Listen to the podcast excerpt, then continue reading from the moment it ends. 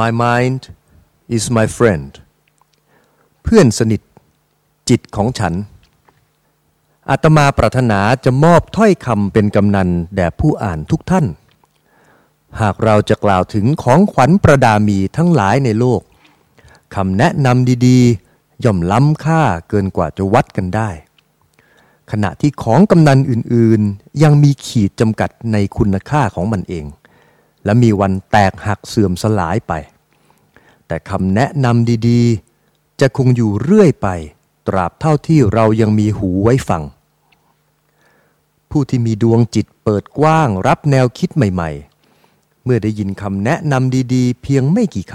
ำก็สามารถจดจำไปคิดใคร่ครวญส่งผลให้ความคิดเห็นเปลี่ยนแปลงไป และก้าวไปสู่ชีวิตที่ดีขึ้น แนวคิดดีๆ ที่นำไปขยายผลต่อย่อมก่อประโยชน์ได้อย่างมหาศาลอาตมามักจะเก็บแนวคิดและคำแนะนำดีๆ มาจากหนังสือหรือตำรับตำราหลากหลาย หนังสือที่อาตมาอ่าน มักจะเป็นแนวปรัชญาและธรรมะ เมื่ออ่านพบแนวคิดดีๆอาตมาจะเก็บมาใคร่ครวญซ้ำแล้วซ้ำอีก เปรียบเทียบกับความรู้ความเข้าใจที่ตนเองมีอยู่ แล้วทดลองใช้กับชีวิตของอาตมาเอง การทำแบบนี้ช่วยให้ปัญญาของเราลุ่มลึกลงไปได้อีกอาตมาจึงพึงพอใจอย่างยิ่ง หากได้อ่านพบความคิดเห็นที่มีสาระน่าสนใจ แม้จะเพียงสั้นๆ เพียงแค่หนึ่งหรือสองบรรทัดก็ตามคำแนะนำที่ดีนั้น สูงค่ายิ่งกว่าแก้วมณีใด ๆอาตมาจึงปรารถนาจะแบ่งปันรัตนะล้ำค่าที่พบเหล่านี้ให้แก่ทุกๆคน ธรรมบรรยายต่อไปนี้ มีรากฐานมาจากบทกวีที่เป็นธรรมนิพนธ์งดงามชิ้นหนึ่ง ด้วยเหตุที่ข้อธรรมนี้ถูกสื่อสารออกมาในรูปแบบของบทกวี จึงสั้น กระชับและลุ่มลึก คาถาต่างๆ ที่พระพุทธองค์ตรัสไว้ ก็มักมีรูปแบบของบทกวีในภาษาบาลี ซึ่งล้วนเปี่ยมด้วยความหมายที่ลึกซึ้งอย่างยิ่งทั้งสิ้น ดังเช่น คาถาในธรรมบทที่กล่าวเอาไว้ว่า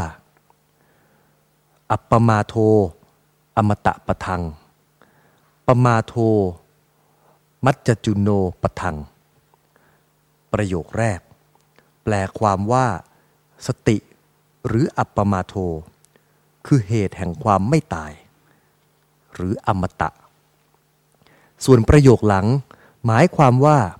ความประมาทเผลอเรอ หรือปรมาโทนั้น คือเหตุแห่งความตาย หรือมัจจุโน กล่าวอีกในหนึ่ง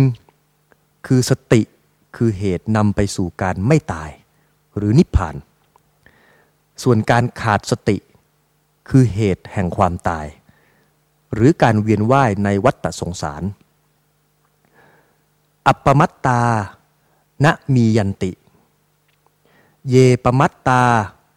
ยถามตา หรือพูดถึงพร้อมด้วยสติ หรืออัปปมัตตา ก็จะไม่ตาย หรือณมียันติ แต่ผู้ขาดสติ หรือเยปมัตตา ก็เหมือนผู้ที่ตายแล้ว หรือยถามตา อันนี้แม้จะเป็นเพียงวาทะสั้นๆ แต่เราสามารถขยายความให้กว้างไกลออกไปได้ เท่าที่ปัญญาของเรานั้นจะเอื้ออำนวย ความหมายของคาถาบทนี้ลึกซึ้งอย่างยิ่ง อาตมาเองก็ใช้เวลาอยู่หลายปีทีเดียว กว่าจะไตรตรองจนเข้าใจได้ชัดเจน ผู้ดำเนินชีวิตอยู่กับสติที่ต่อเนื่องมานานพอสมควร ย่อมจะเข้าใจบทกวีท่อนหลังได้เป็นอย่างดี เมื่อเราดำเนินชีวิตอยู่กับสติมากขึ้นเท่าใด ก็จะประจักษ์ได้ชัดเจนยิ่งขึ้นเท่านั้น ว่าการมีชีวิตที่เผลอเรอขาดสติ ก็ไม่ต่างจากการไร้ชีวิต ผู้ที่ใช้ชีวิตแบบขาดสติ จะไม่มีวันรู้จักชีวิตจริง ๆ ได้เลย ซึ่งดูไปก็ไม่ต่างจากคนที่ตายไปแล้ว อย่างไรก็ตาม ปัญญาที่จะเข้าใจได้เช่นนี้ ก็ใช่ว่าจะเกิดขึ้นได้ในชั่วข้ามคืน ปัญญาก็ต้องอาศัยเวลาในการพัฒนาจนแก่กล้า ในพุทธศาสนามีการจำแนกปัญญาออกเป็นสามประเภทด้วยกัน คือหนึ่งปัญญาที่เกิดจากการอ่านและการฟัง หรือ สุตมยญาณหรือสุตมยปัญญา ข้อที่สองคือปัญญาที่เกิดจากการใคร่ครวญคิดพิจารณา หรือจินตามยญาณหรือจินตามยปัญญา ข้อที่สามคือปัญญาที่เกิดโดยเข้าไปประจักษ์แจ้งด้วยตนเองจากการเจริญกรรมฐาน หรือภาวนามยญาณ หรือภาวนามยปัญญา แต่ก่อนมานั้นอาตมาเคยคิดเสมอว่า ตนเองรู้และเข้าใจธรรมะลึกซึ้งพอสมควรทีเดียว จากการอ่านและการใคร่ครวญคิดพิจารณา จนกระทั่งอาตมาเริ่มฝึกเจริญกรรมฐานไปได้ระยะหนึ่ง ปัญญายาณก็ค่อยๆเกิดขึ้น จากประสบการณ์ในการปฏิบัตินั่นแหละ อาตมาจึงประจักษ์ชัดว่า ปัญญาในสองประเภทแรก กับปัญญาแบบที่สามนั้น แตกต่างกันลิบลับเลยทีเดียว เพียงแค่อ่าน หรือนึกคิดพิจารณาเอาเอง ไม่มีทางที่ใครจะเข้าใจความหมายของคำว่ารูปและนาม จนกระจ่างแจ้งได้เลย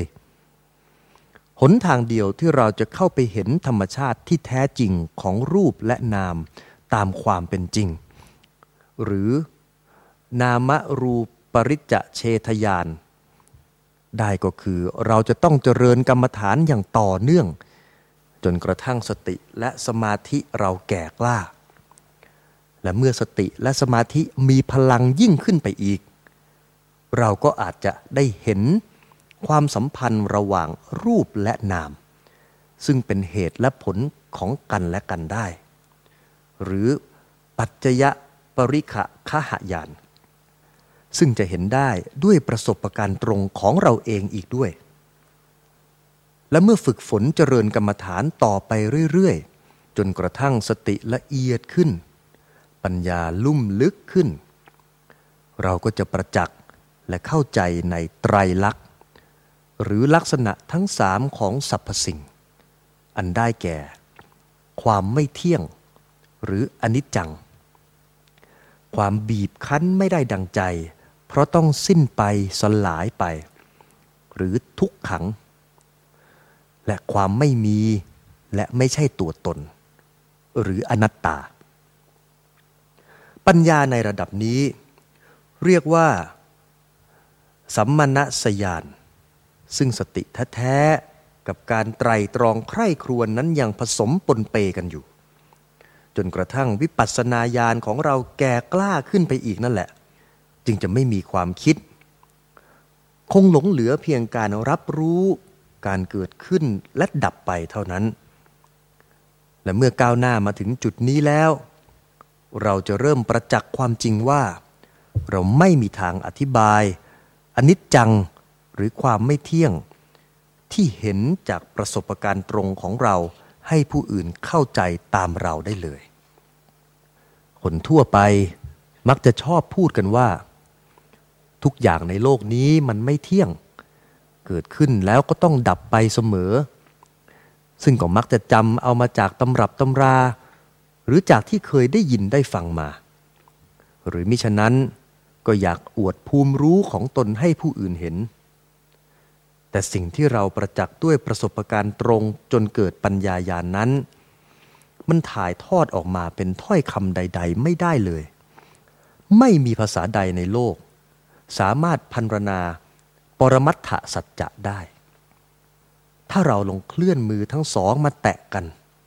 เราจะรับรู้การสัมผัสถูกต้อง ความอุ่น ความนุ่ม และอาการเคลื่อนไหวที่เกิดขึ้นได้ แต่หากให้เราเฟ้นหาถ้อยคำใด ๆ มาอธิบายความรู้สึกต่างๆ ที่รับรู้ได้นี้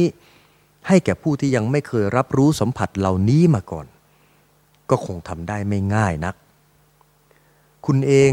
ก็จะรับรู้ความรู้สึกเหล่านี้ได้ เฉพาะยามที่เคลื่อนมือมาแตะกันด้วยสติเท่านั้น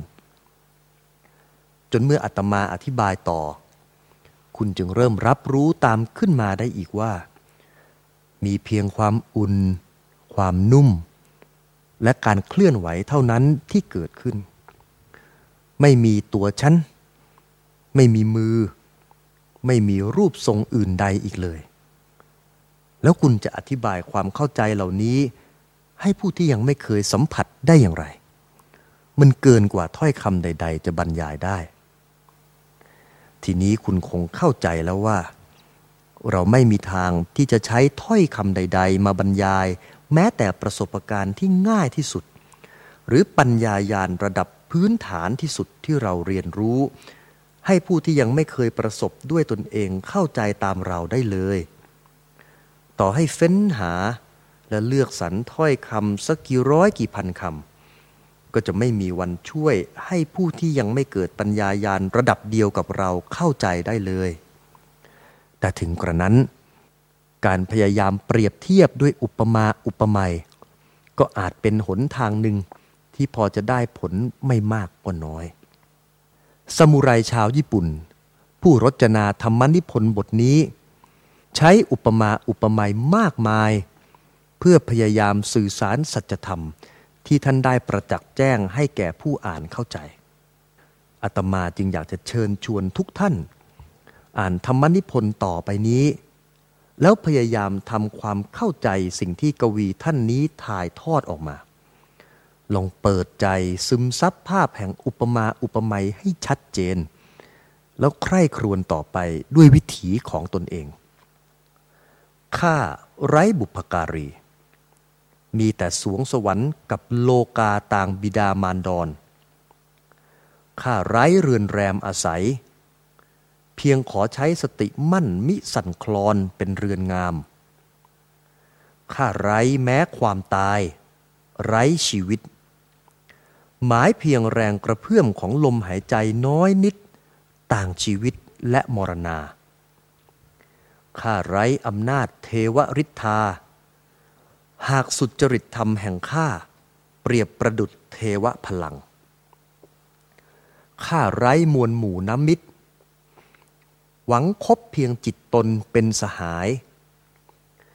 ข้าไร้ศัตรูอันตราย